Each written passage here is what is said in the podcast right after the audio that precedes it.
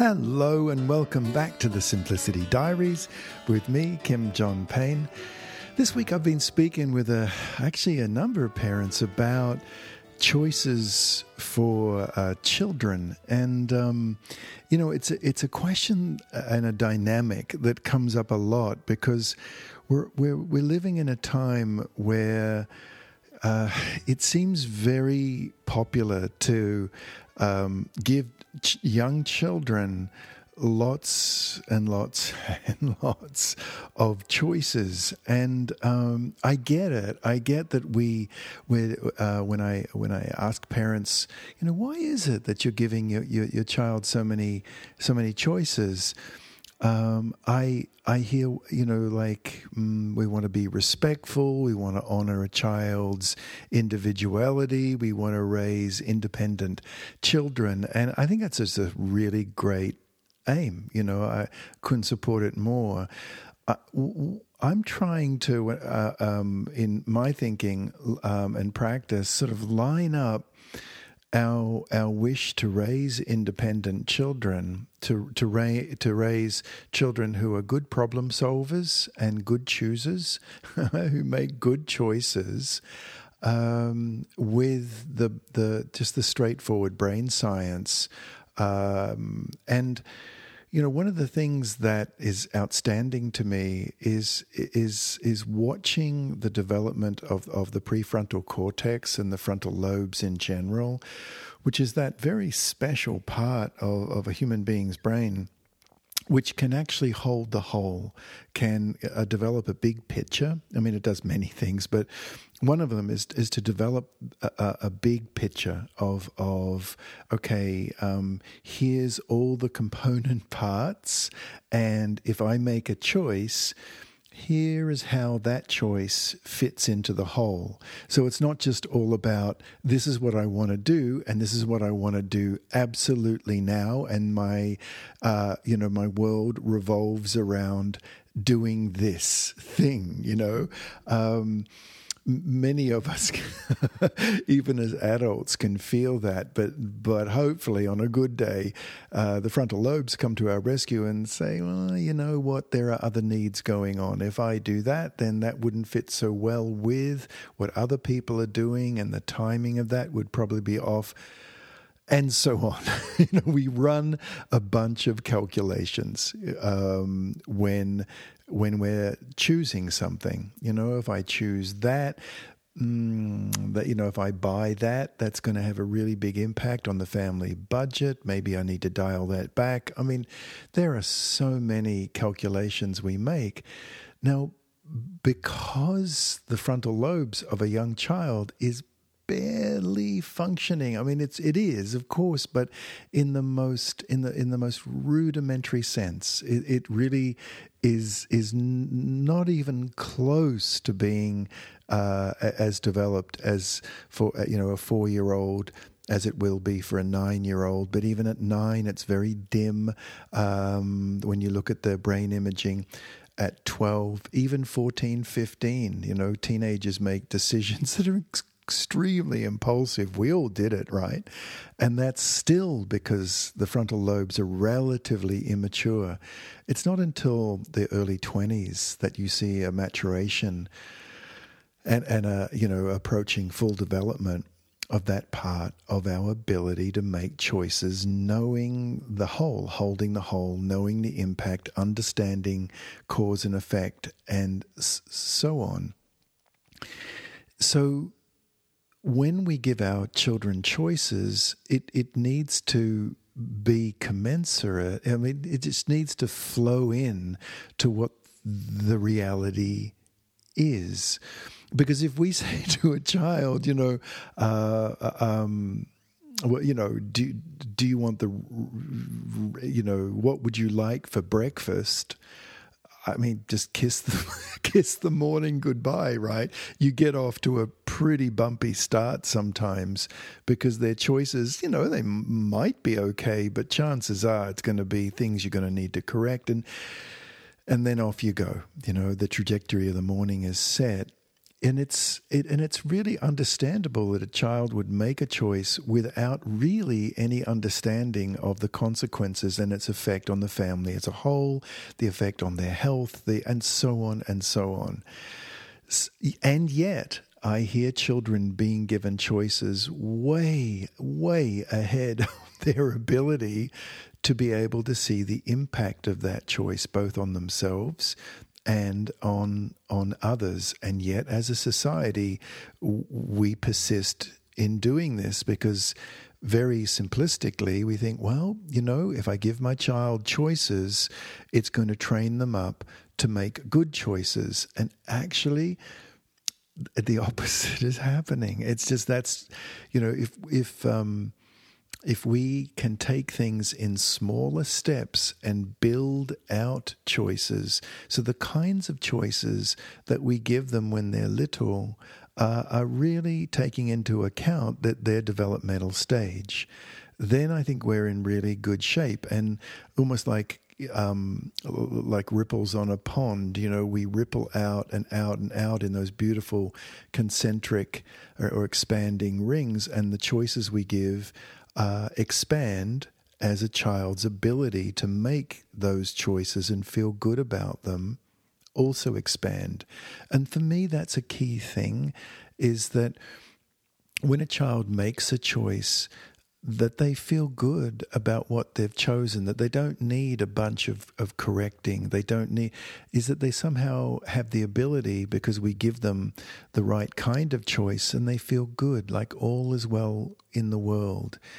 It's, um, it's a little bit like, um, at times, you know, when we, I've heard, you know, parents say, and one particular mum, I, I remember at the front of my school, um, saying, Now, would you like to go to daddy's uh, work? Would you like to come shopping with me? Would you uh, Would you like to go to Sophie's place to play? Would you like to ride on the space shuttle?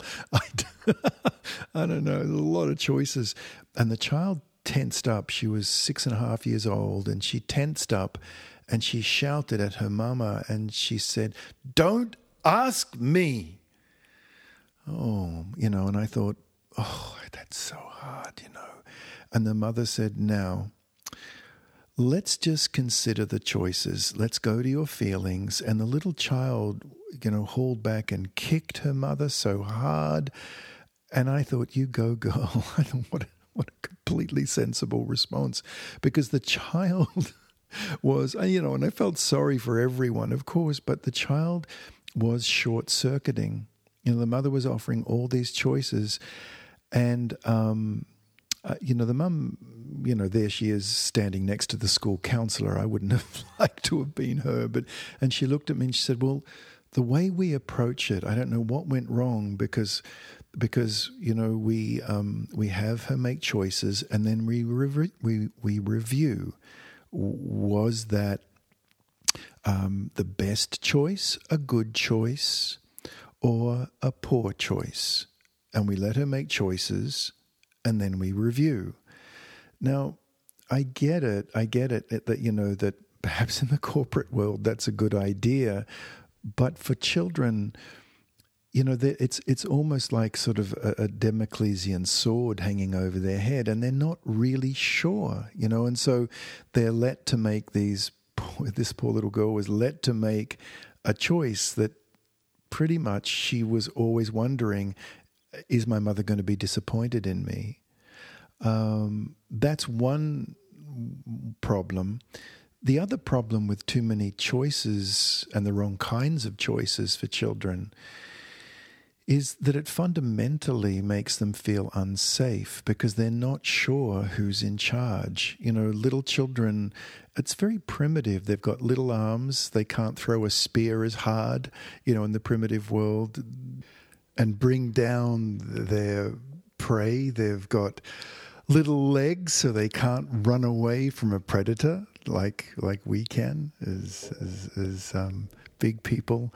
They can't build shelters that keep them warm. I mean, all these things you know, are still very much existent in um, in a child's more you know, more ancient self in that primitive brain in the amygdala. And, you know, when we, um, when we give a child a lot of choices um, and they don't know who's in charge, that is fundamentally stressful for a child. It is very stressful because the um, it creates a sort of a feeling of, hang on, I, I'm not I can't do all this stuff, and yet I'm being asked to make all these choices.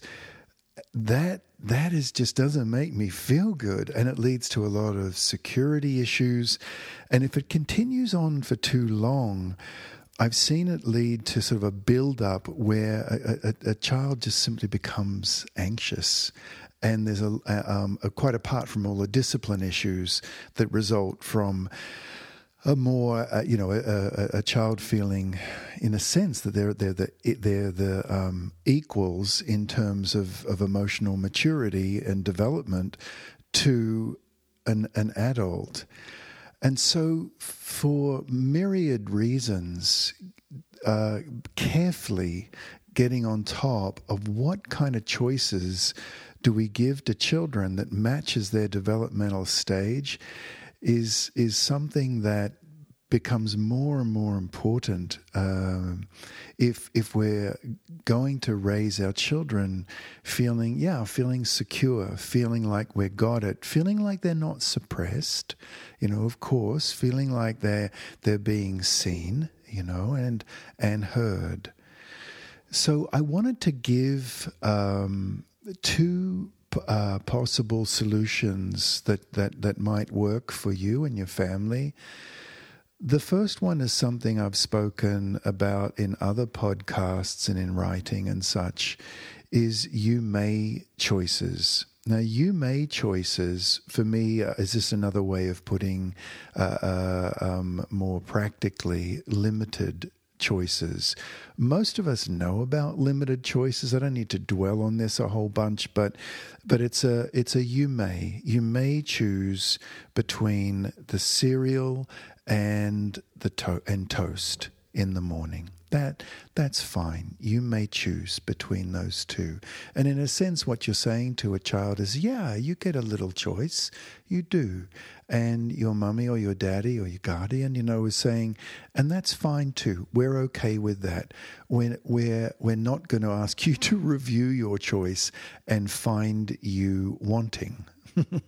and find you somehow, um, you know, not doing the right thing. We're not going to do that to you. This is not this is not a trick. You know, we're genuinely giving you this choice, and it also helps establish our own authoritativeness as well, in the sense um, that w- while we're still giving a choice, it's out of a sense of sovereignty, you know, that I am the, the sovereign as the daddy, I'm the sovereign of the family realm. uh, I'm in charge. I'm keeping you safe. Uh, and it's really good by me that you get to choose between these two things. Now, most of us know that. And I think more and more people are trying really hard to get, uh, uh, you know, move on over to those those limited choices. But what happens if a child pushes back against that and says, No, I don't want that. I want the cookies? Right? So you've just offered. Um, limited choice and and you know hooray we've we've done it we've we've not given a big open ended what would you like for breakfast kind of disaster mm. um, but now there's a pushback no, I want the cookie. No, uh, you know, and you get that kind of response. Well, I think that the, the second step in this little two step choice uh, piece that I'm talking about today is to, is to say to a child, Oh, I know you wish that was one of your choices. And you know what? It will be when you're a mummy or a daddy or much bigger, that will be one of your choices. But now that you're little, you, that's that's mummy's choice. That's daddy's choice. That's grandma's choice. Whoever is the adult, you know, present. And it's a you know, I know, I I know, and you're you're you're kind of going with the child, like I know you wish that was one of your choices, mm. and it will be one day, it will, but it's not now. That's mummy's choice. And that's the end of it. Uh, and a child may push back, no, no, I want it to be my choice. And this will come up a lot if a child's had a lot of open ended choices, you know, initially. Eventually, it just gets a whole bunch easier. But, um, and then it's just a repetition. I know, I know you wish it was, it was your choice. It is my choice. Mm, it's mummy's choice, and it will be when you're big and and kind of be a broken record and not get drawn into a kind of an argument about choices because it's you know to be arguing with a 5-year-old is a I don't know, it's not a very attractive look. it just isn't a great look at all. Um, and it just doesn't feel right. So the first step is a is a you may. A you may choose between this and this. And it's and it's good. It's okay and that helps secure a child and it helps them know that while they get a choice, their, their guardian or mum and dad or grandparent is still in charge, will keep them cozy, safe, and warm. And then the second step is, is an I know. I know you wish this was your choice. And it is going with a child. It's not going against them. It's being perfectly respectful, but it's being perfectly clear that that's actually not the case and that's not that's not going to happen and again you're you're giving a child the message that you you see them they they've got a voice and that will be a choice one day and that finally just I want to add that choice of yours one day it's what I write about in the simplicity parenting book I think it's that book where I talk about um, the gift of anticipation I think it's wonderful to have children be able to look forward to when they're older that what they'll be able to do. I, I, see that as nothing but positive that a child gets to look forward to that they'll be having more choices in, in what we're talking about today, that they'll have more choices when they get older. That's and they can look forward to that.